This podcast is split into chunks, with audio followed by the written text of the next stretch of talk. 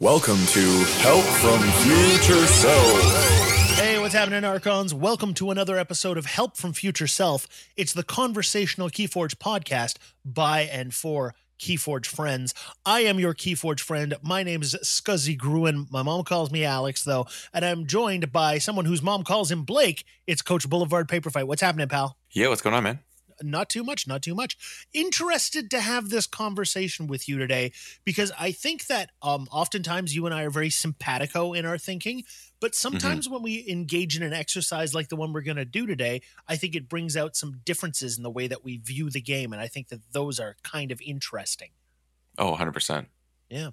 Um, the pitch for this is that Blake and I are going to go back and we're going to talk about what some of the absolute best cards in Coda were and whether or not they are still top tier in the current meta with mass mutation. So, taking into account every set that's in play right now, whether or not these cards that were once the king of the castle, you know, just right up at the top, the best cards that you could possibly get in your deck, whether or not they still have all the oomph they used to, or whether they have been knocked slightly down by changes in the way the game is played, or in fact, very far down in the way they're played. There's even a possibility that some of these great cards have become even greater over time. You ready to get into this? Yeah, let's do it, man. couple of caveats that I want to start off with. First, I left out a lot of definitively great cards uh, when I was starting to put together this list because they don't change at all based on what's going on in the meta. The example for this is library access. Uh, library access never changes because it only ever interacts with your own deck. Same with Nepenthe Seed. Um, I suppose you could make the argument that in a game against certain kinds of uh, decks in the meta, being able to manipulate your deck in that way is more advantageous. But I don't know that there's really much discussion you can have about those cards because the answer is always, well, yeah, it's still good because it's still doing the exact same thing it did back when it was a card in your deck in the Coda era. It hasn't changed at all. There's nothing about the way the game is played that honestly changes that. Mm-hmm. No, Um, you're right. Yeah. Um, the other thing that I wanted to talk about a little bit is the fact that we're not going to be discussing um, bait and switch as a nerf card because it's obviously very different than it once was. Um, there's no real discussion that you can have around it because it got nerfed. It's still a card that has value, but I think that there's not much value in the actual conversation. There was a point where we would have to say that, yes, of course, bait and switch was the absolute best card in the entire game entire games were won and lost off the play of that one card. It hasn't been the case for long enough now that there's no point in having that conversation. Yeah, agreed. All right, let's get things started. Gonna throw it out with one right off the top. This is one of my OG favorites Virtuous Works. It's a Sanctum action, three amber pips. That's it. That's all it does. Gives you three amber for playing it. Blake, do you think still as good as it always was? A little less good than it used to be. I think it's less good. And my reasoning for this is uh, basically not just in Furnace, but I think that cards that, uh, like, what's it called? Mindfire, Mhm. where you discard a card from your hand and you get Ember stolen based on that. I think that kind of hurts this card quite a bit. I uh, absolutely agree. The other thing about it too, and I used to say that I thought that this was the best like Keyforge card, and my rationale for that was that there was never a bad time to play it. That's no longer true. There are Mhm. so many bad times to play just three amber, and it's when you know your opponent's holding that effervescent principle, when you know for a fact that uh, you know they have infernuses in their deck, like you mentioned, or mind fires in their deck. There are so many ways in which this could get turned against you which doesn't mean it's a bad card. It's still a good card, but it had used to have no drawback. Now it has actually a pretty severe drawback. Yeah, it's true. Very much so. That was an easy one to start with. Let's move on to something that I think most people think of when they think of an all time great Coda card. Let's talk a little bit about Control the Weak. It's a Dis classic action, one pip of amber. When you play it, choose a house on your opponent's identity card. Your opponent must choose that house as their active house on the next turn. Blake, is Control the Weak as good as it always was? Yeah, that card never gets old. It's it's never going to stop being great. There's no drawback of playing it. They've been constantly trying to change what that card did with almost every set. They've had a new version in some sort of way, trying to make you get this effect, but not be so just like here's a card, play it, and it's working. And I think as a result, that just tells you how great this card was. And I don't think there's very many people who will argue otherwise. I mean, some people will probably put this as the best card in the game, period. Mm-hmm. I would agree with that statement.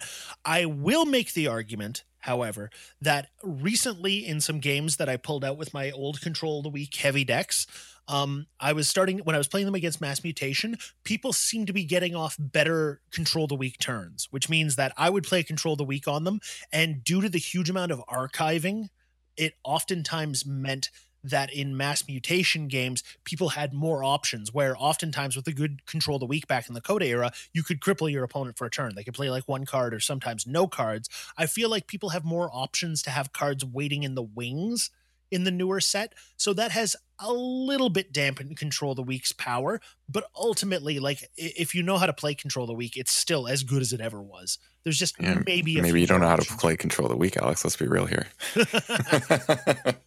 I know you do the count. You you look at your opponent's discard. You see how many cards uh, from a certain house are in there. You figure out how many cards they have left based on what's in their hand, and then you know you make an educated guess based on that. What about the intangible feeling in your gut? You forgot about that point. That's the way that I used to play it. I used to get beat all the time with it. Now I try to be smart. Uh, it's a it's a work in progress. All right, let's stick with House Dis. Um, this one I am very curious your thoughts on.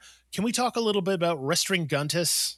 Uh, a one power creature in House Dis. Play, choose a house. Your opponent cannot choose that house as their active house until Restringuntus leaves play. Blake, as good as it ever was. No, it is significantly worse. Mm-hmm. And I mm-hmm. can talk about this from personal experience. It now has a, almost like a control the weak sort of effect, except you're not forcing them into a house. You're just letting them have option A or B only instead of A, B, and C. That's all it is. This this goes to a lot of things that existed before with one power. The increase of damage pips on cards because of enhancements now makes most one power creatures very weak because you have the ability to just get a damage pip draw more easily. It's like your outs exist a lot more, so you're not going to get maybe hamstrung and get the lock as easily as you could. It can still happen, but I don't think it happens as easily as it once did. Yeah, I, I, you you know you stole the words right out of my mouth. Those damage pips, which we at I think at the time that enhancements were first announced as a part of Keyforge as a game, we looked at them and went, well, capture is obviously good, amber's obviously good, card draw is obviously good. The only one of these that's kind of dubious is the damage one. How much effect can that have on the game? And what I found in practice is popping wards and killing evil one power creatures like Restringuntus. And uh, you brought up Duskwitch in our conversation before the start of the podcast. You know, it has a tremendous amount of value. Um, you're not always going to get a ton of value out of a damage pip. If you're facing off against a bunch of people who have a lot of armor, maybe it does absolutely nothing, but as just pure spot removal for these weak creatures, unless somebody can protect them with armor or something else, they're definitely like a solution to a problem. And mm-hmm. is one of those problems. Yeah, agreed. All right. We're going to be hitting a lot of Shadows cards in this uh, conversation. And the reason for that is because Shadows was the king of the castle when it came to Coda Keyforge. Um, we already brought up Bait and Switch, but there are so many other cards in House Shadows that were just awful to play against. Um, we had to narrow it down because I didn't want to sit here going like, all right, Nerve Blast all right, you know, one after the other. Um, but we are going to have to talk about quite a few of them. Let's let's get going with a, an all-time classic here. Um, one that has been sort of much in the same way that we've seen um, people sort of make new version or the designers make new versions of Control the Weak in an attempt to make a more playable version, but that still captures the flavor. Let's talk about Miasma, a Shadows action Get an Amber Pip for playing it. Play, your opponent skips the forge a key step on their next turn. At one point, I would say that this, although it didn't win as many games as uh, uh, Bait and Switch, certainly contributed to a lot of victories by holding off your opponent for one extra turn. Blake, as good as it ever was. I think it is. I don't mm-hmm. think that not much has changed from that.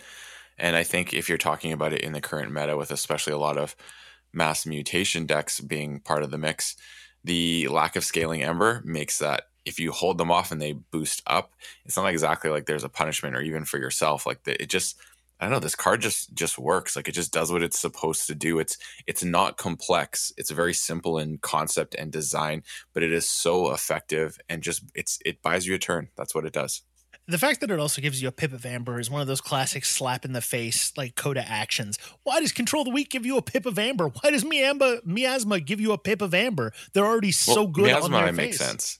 I, I don't think Control the Weak makes sense for sure because it's always going to have its effect. But there's times when you get miasma and it's not going to have an effect because they're maybe not going to forge when you have it.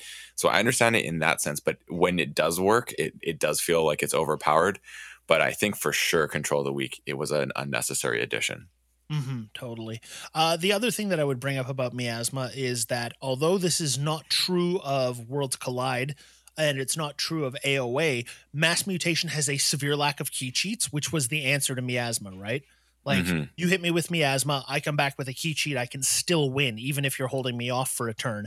Um, mm-hmm. There are so few workable key cheats in in mass mutation. In fact, of the key cheats they've introduced in mass mutation, I think I've gotten like a key frog to go off maybe once ever. Yeah, same. Um, you know, they're just they're not very workable. Everything is a key of shadows now. One of the most hated OG Coda cards.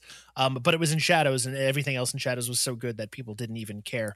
Let's move on a little bit and talk about another shadows classic, one that actually I think rose uh, to prominence when Bait and Switch got the nerf. Let's talk a little bit about Too Much to Protect. So, Shadows action, one pip of amber for playing it. Play steal all but six of your opponent's amber. As good as it ever was, or maybe even better, better than it ever has been. Uh huh. Yeah, it's it's the one that's definitely it reigns true to to what it did when it became prominent because of the nerf of Bait and Switch, and it honestly hasn't swapped at all. Like I think this is the first set we haven't had it too, if I'm not mistaken. Mm-hmm.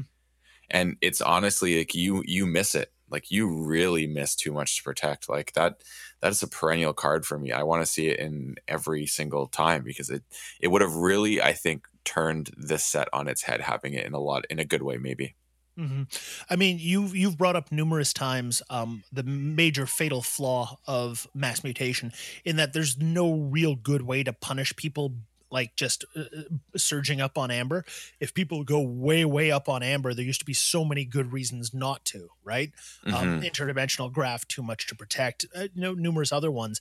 Um, too much to protect is even better both for that reason people in playing mass mutation oftentimes have changed their way of thinking so they aren't as worried about too much to protect anymore um, and you can take advantage of that. Here's the other thing.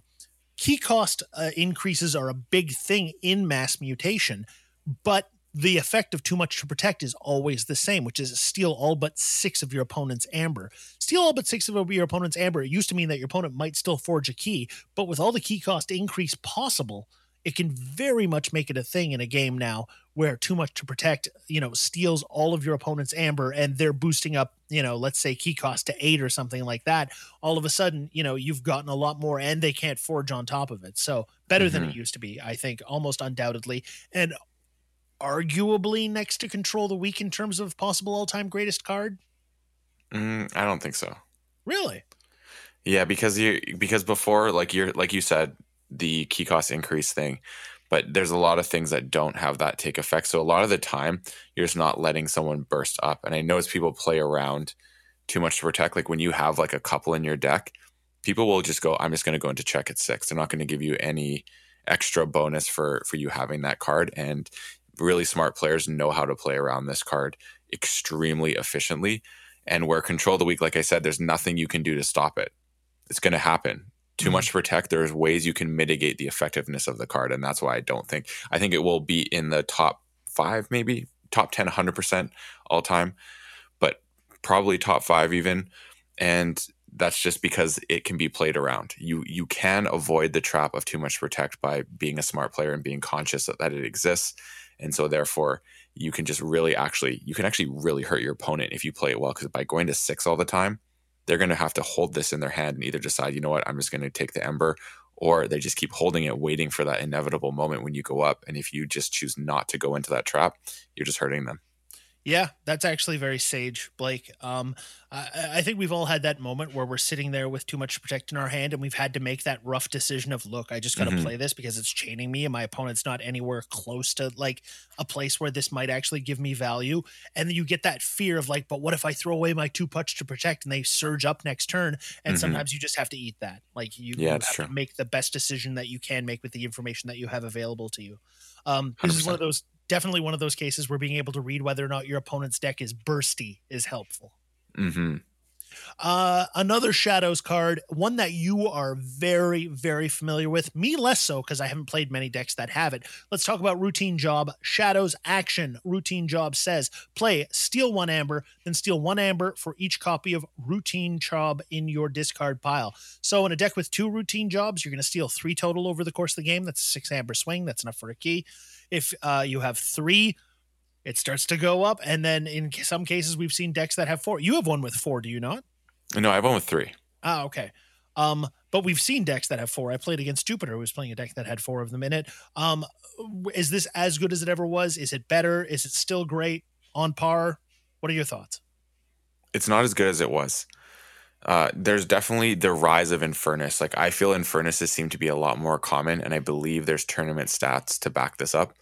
And at one point, I think routine job decks were some of the highest price decks that existed, especially if you had the quad routine job decks. Mm-hmm. People were were sought after for them.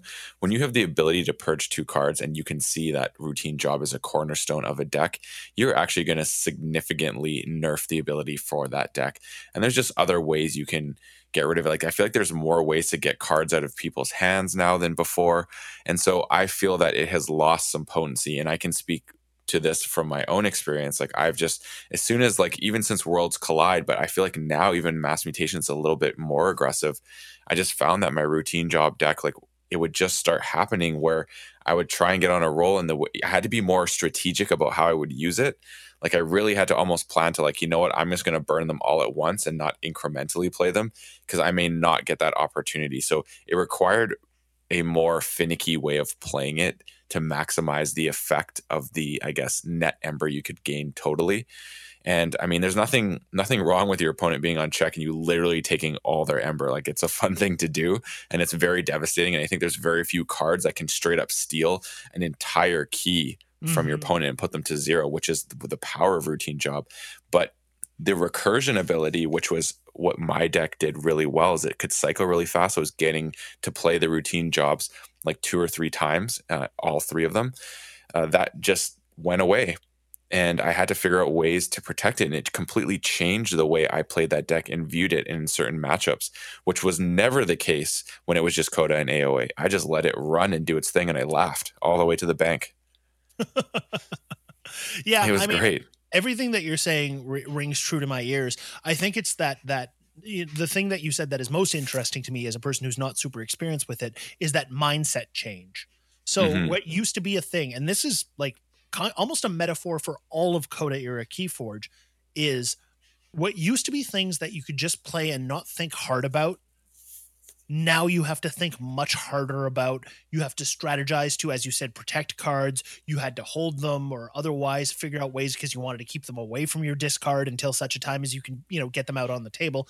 It's all of a sudden a thing where you just you didn't used to have to worry about it. Now you do. That changes the way you play the deck and oftentimes that actually cripples uh, the way that you play the deck because you'd already gotten so accustomed to sort of a classic way of playing with it that is suddenly no longer valid, which is something that I'll be talking mm-hmm. about a little bit later. Let's go with kind of an off the radar great card from Coda. This is one of my favorites. I put it as one of the best cards of the entire set. I'm glad you suggested that we talk about it. Champions Challenge, my all-time favorite board clear in Keyforge. It's a Brobnar card. You play it, destroy each enemy creature except the most powerful enemy creature, destroy each friendly creature except the most powerful friendly creature, ready and fight with your remaining creature. So this was a great combo enabler. Um, like you could play uh, whatever that Brobnar action was that uh, as loot the bodies, and then Champions Challenge for a huge burst of amber. It was an effective board clear that still left you with a piece on the board. Um, you could play it, and uh, you know even if you didn't have a creature on the board, and just leave your opponent's most powerful creature standing there with nothing around it. Um, do you feel that this is still as good Oh yeah, hundred percent. I think it's it's maybe I don't I want to say it's better uh, because you know what we got Savage Clash, which which feels like an untamed version of this card when you really think about it. Except when you play it, you're the one at the disadvantage, and there's no fighting at the end. So that's kind of interesting that they decided to take a concept that was in uh, Brobnar and put it in Untamed. But I mean, you you can't really beat it. Anytime there's a board clear like that, it's really good with with very little downside. In fact, you could argue there's with the fact that it's in Brobnar, there's there's actually zero downside to playing this card. It just is going to wipe the board. And with, I mean, now with all the exalting and captured ember, like I, you, got to say that it's going to be putting in more work because there's that more chance of getting a treasure trove afterwards. Mm-hmm, absolutely. I think that uh, that uh, it remains a great card. I think it's as good as it ever was. Um, the additional advantage you mentioned is kind of like balanced out by the fact that wards are a thing now. That mm-hmm. affects all board clears. But we have noticed the fact that in mass mutation they pulled back on wards. There was so much warding in uh, Worlds Collide, and it was a very problematic thing to play against because there was that that pervasive despair around heavy ward decks where it was like it doesn't matter what I do if I drop board clear after board clear, I just th- there's nothing I can do to stop you know warding especially those heavy ward saurian decks they've pulled away from that in mass mutation i think because it was an unbalanced gameplay gameplay element. I would not be surprised to see that it kind of disappears in the next set or at the very least is very rare in the next set compared to the way it has been in the last two. Um so warding? champions cha- yes warding as a general mechanic. I don't think so to be honest. Really? I think we're gonna i think the um, i think we're seeing a classic response that we we have in the past. So if you look at Coda, it, it you can almost say that Coda had a very strong amount of ember control in a in a way like you, like most houses had ember control all the time and your deck would always like for the most part every house would have it. Like it felt like very strong. So then in aoa they really pulled it back to like oh there's too much control. We want the games to end. So they pulled it way back on aoa and then they overcompensated with that. So aoa had a lack of ember control which made it not kind of function as well. So we saw warding exist in worlds collide and they went way maybe too forward with it. Like i honestly think it'll be really sad. We'll probably not see medic ingram again because i think medic ingram was the epitome of like this is a little bit too op of a ward card. But like medic ingram for me is a classic card that i will always love. I never hated seeing it. I just had to prioritize dealing with it. And I think as a result, you just saw this ward kind of spiral out almost like you said. It's so hard to deal with. And then they pulled it back really aggressively in mass mutations. I actually think in the next set, we're going to see this balance come into play that's going to be very interesting uh, you make a very convincing case, Blake. The other thing that I'll say is that uh, I, I, cannot wait for us to do WC this exercise with the best cards of Worlds Collide and ask, you know, are they still as good as they ever were? Because the cards like Medic Ingram, I think, are definitely interesting cases for that. Mm-hmm. Uh, let's move on a little bit here to some classics in Untamed. Let's talk a little bit about Mimicry one of the all-time great cards in my estimation um, one of the greatest utility cards if not the greatest utility card. Mimicry is an untamed action says when you play this card treat it as a copy of an action card in your opponent's discard pile. As good as it ever was? Not as good oh. as it ever was or even better? I don't know if it's even better but it's it's as good as it ever was. Like i like i said i remember i told you i was i think i mentioned i was playing against my my friend last night and uh, we I chose my first AOA deck, which I didn't think was very good. Turns out it has a lot of really cool things. It just lacked Ember control, but it had Mimicry in it, and the use I got out of that card was just phenomenal. And getting to utilize some things from mass mutations with an AOA deck was a really cool experience. I really thoroughly enjoyed it, and I immensely pissed off my friend with the choices that I made. Like it really bothered him when I was copying his cards that he played, and it was just fantastic. Yeah, I mean I'll say this I think Mimicry might even be a little bit better just because the density of good action cards in Mass Mutation. Um, mm-hmm. There's lots of good action cards, and oftentimes those action cards have extra pips on them. Um, mm-hmm. Um, and so mimicry being able to not only copy the action, but if your opponent has like a hot action card that has two extra pips on it besides, man, like that is such a, a piss off to do to somebody. So yeah, yeah, mimicry even better than it ever was, I think, almost almost undoubtedly. All right. I think this one might be the last on our list. Um, let's talk a little bit about key charge. So, if you're not familiar with Key Charge, you can't have been playing Keyforge for that long because, man, this was absolutely a card that won games for people and that you had to look out for when you were looking at people's Archon cards. It is an action in House Untamed. It was at common, which is one of the reasons why it was so effective because so many decks had them. You always had to be worried about it. Play, lose one amber. If you do, you may forge a key at current cost. As good as it ever was? The card will never change. It just is. It's the classic key cheat, the easiest one. Now that I've I've had some time with it and seen it, and now that we don't have it, I almost feel that key charge was in the wrong house. Interesting. So I think key charge would have been a better logos card. Also because interesting. The reason why I feel this way is is if you look at the ease of which Untamed burst, the reason why Untamed's burst was so great was because Chota and Key Charge exist. And they're essentially the same card. So if you threw this into Logos, which had less of the burst ability, except for when Brig existed, but aside from that, if you take that out of the equation, it actually kind of makes sense because you're going to have less chance of really going crazy with the burst, but you're still going to have those opportunities to use it.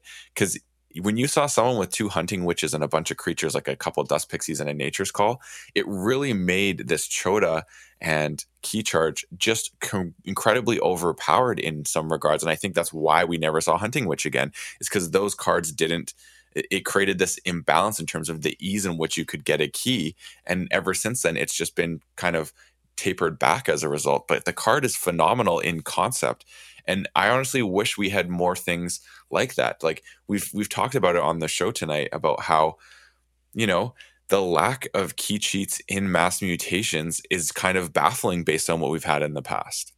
Mm-hmm, totally.